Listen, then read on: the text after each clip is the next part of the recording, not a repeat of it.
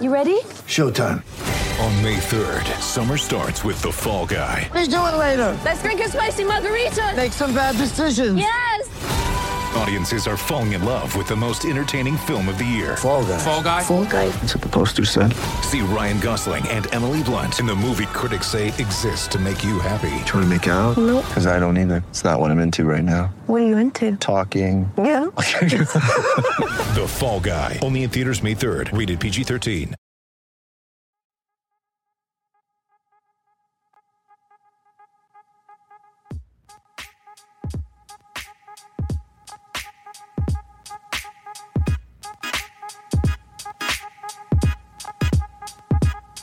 What's going on, people? Welcome to the post-game number crunch. As usual, I'm your host, Jake Painting, creator of the Howls and Drows Timberwolves newsletter, and this podcast is proudly brought to you by Canis Hoopus and SB Nation. If you'd like to subscribe to Howls and Drows, follow the link in the show notes or head to howlsandgrowls.substack.com. In anticipation of the trade deadline and the madness that has indeed surrounded it, we have a special offer over at Howls and Growls that allows you to grab a monthly subscription and receive a full month for free.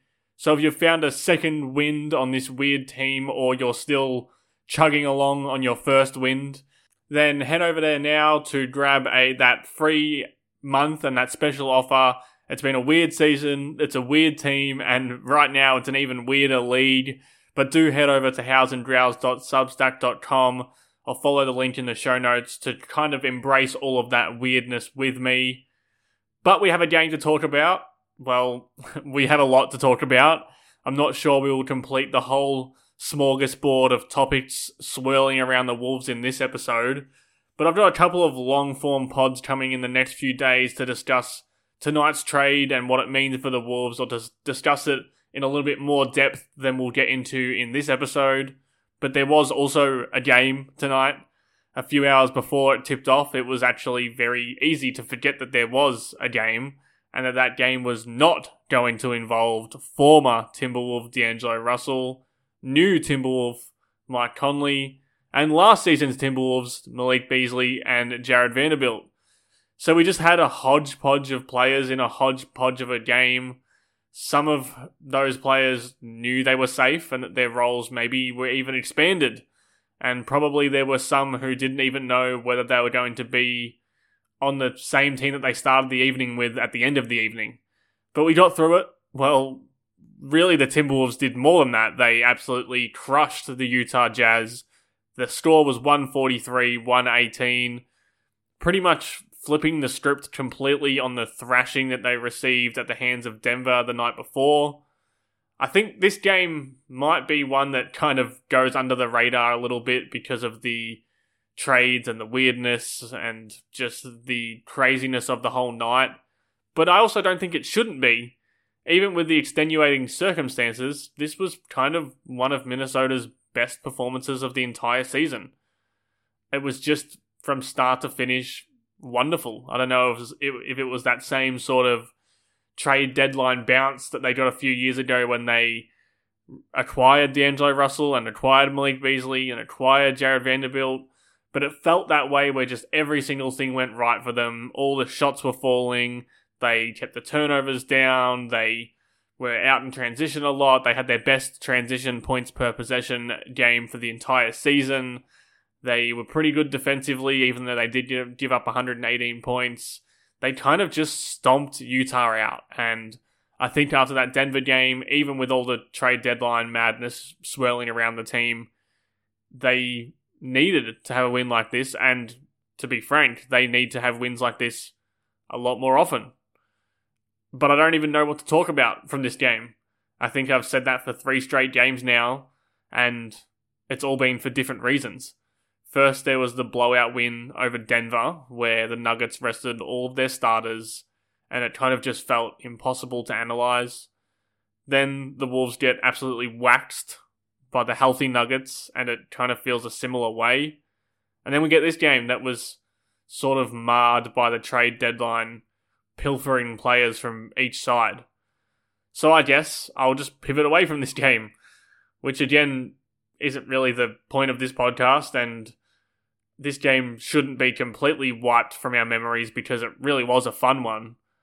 But I want to talk about the thing that we're all wanting to talk about, and that's Mike Conley and the trade, and specifically his fit with Rudy Gobert, who he's played with before, obviously, in Utah, and Anthony Edwards, who he hasn't played with before.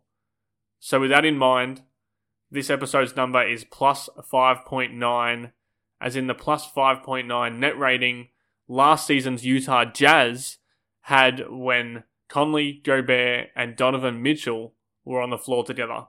Let's take a break and dive into some more of that Conley lineup stuff. Get ready for the greatest roast of all time, the Roast of Tom Brady, a Netflix live event happening May 5th. Hosted by Kevin Hart, the seven-time world champion gets his cleats held to the fire by famous friends and frenemies on an unforgettable night where everything is fair game. Tune in on May 5th at 5 p.m. Pacific time for the Roast of Tom Brady, live only on Netflix. It's only a kick, a jump, a block. It's only a serve. It's only a tackle, a run. It's only for the fans. After all, it's only pressure. You got this. Adidas. Okay, so as I said before the break, the Jazz had a plus 5.9 net rating when newest Wolf, Mike Conley, shared the floor with Rudy Gobert and Donovan Mitchell last season. And I know what you're probably thinking. Gobert obviously makes sense as he's now with the Wolves, but why Donovan Mitchell?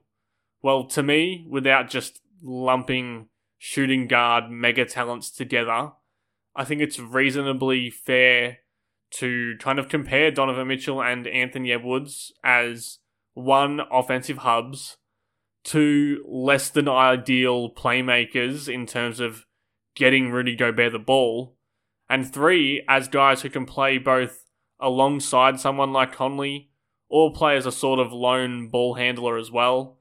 Now, it is dumb to just say that they are a one-to-one comparison, and what went for Mitchell in Utah will go for Ant in Minnesota, alongside Mike Conley. But there's enough similarities to Ant to at least assume that these numbers can be in the same ballpark at least.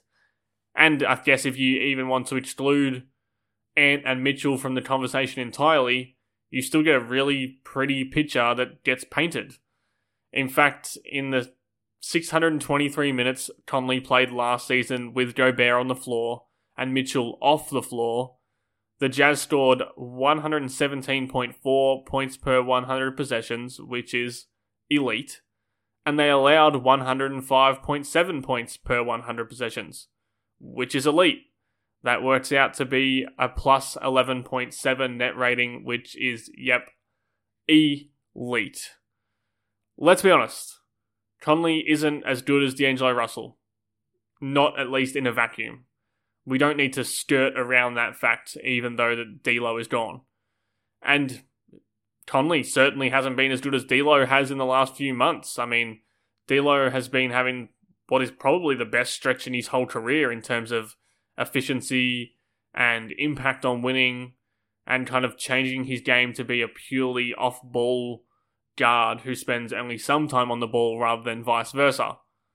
But based on previous results in Utah and this season's results in Minnesota, there's no way that Russell is even in the same stratosphere in terms of Rudy Gobert unlockers. Yes, I know the Wolves probably shouldn't have backed up the Brinch truck for Gobert, but they have, and it's done, and the trade deadline is about to pass. Probably by the time you listen to this, the trade deadline might have already passed, and Gobert is still going to be on the Timberwolves roster. And if you unlock Gobert, you unlock something very, very impactful. I mean, Utah, as the example that we're already using, did that, and they got that very, very impactful version of Gobert. And if Minnesota can do that, I think they will start to see that enormous overpay, which is still an enormous overpay, start to feel a little bit less destructive. I mean, even if you want to kind of throw the advanced metrics, the net ratings, the offensive ratings, the defensive ratings, throw them out the window, throw all the advanced stats out the window, and just boil it down to basic numbers, D'Angelo Russell has had 50 assists to Rudy Gobert in the 47 games Gobert has played this season. Last season, Conley had 100 assists to Gobert in 66 games. When Conley was on the floor alongside his big man, his big rolling Frenchman, Gobert's usage went up 1.6%, and his assisted field goals at the rim went up a monstrous 13%. Mike Conley isn't who he was. We know that, and that's probably the main bugaboo for most of us with this trade. Conley's legs are nearly gone completely defensively, and he can no longer support himself or a team as a secondary or tertiary scorer on a team that wants to win a lot of games. And that's what the Wolves obviously want to do. But he knows how to get 2 feet in the paint. Still to this day, it's something that will probably never leave him. And he knows what to do when he gets 2 feet in the paint. And to him, or for him, that's make quick decisions on whether he should float up one of his little patented runner shots or flick a lob over to Gobert. And he knows how to play, I think this is important, that he knows how to play in the same speed that Gobert needs to play to flourish. For D'Lo, as good as he has been this season, and I don't want to disrespect that fact at all, he just could never get on the same wavelength as Gobert in terms of speed, in terms of where you need to get to throw Rudy Gobert a lob or a pocket pass. It just wasn't really, it never really gelled. And maybe they needed more time and it would have gelled. But up to the point that it got up to, it never really gelled. It never got on that same wavelength. Conley lived on that same wavelength for an entire season and then some before that. He knows when to hurk and when to jerk, which is something I think Gobert needs. He knows when to wait for Gobert to clear the ball screen for a pocket pass, where to get, how deep to get into the paint to make a pocket pass, or how deep to get into to throw that lob, or how to pull a defense toward him when he's in the paint so he can open up that lob or that pocket pass for Gobert. And he knows how to do the same thing for a dynamic wing like Ant or like Spider. Like Gobert, Donovan Mitchell's field goals at the rim were assisted 10% more often when Conley was on the floor versus when he was off the floor. And Mitchell's three-point makes were assisted 6% more often when Conley was alongside him. Mitchell also turned the ball over 4% less frequently in those minutes alongside Conley. So both of those guys, Mitchell and Gobert, were just better. Much better versions of themselves when Conley was on the floor. That's not to say that it immediately translates to Ant, or even that it immediately translates to this current iteration of Rudy Gobert. But it's a good sign.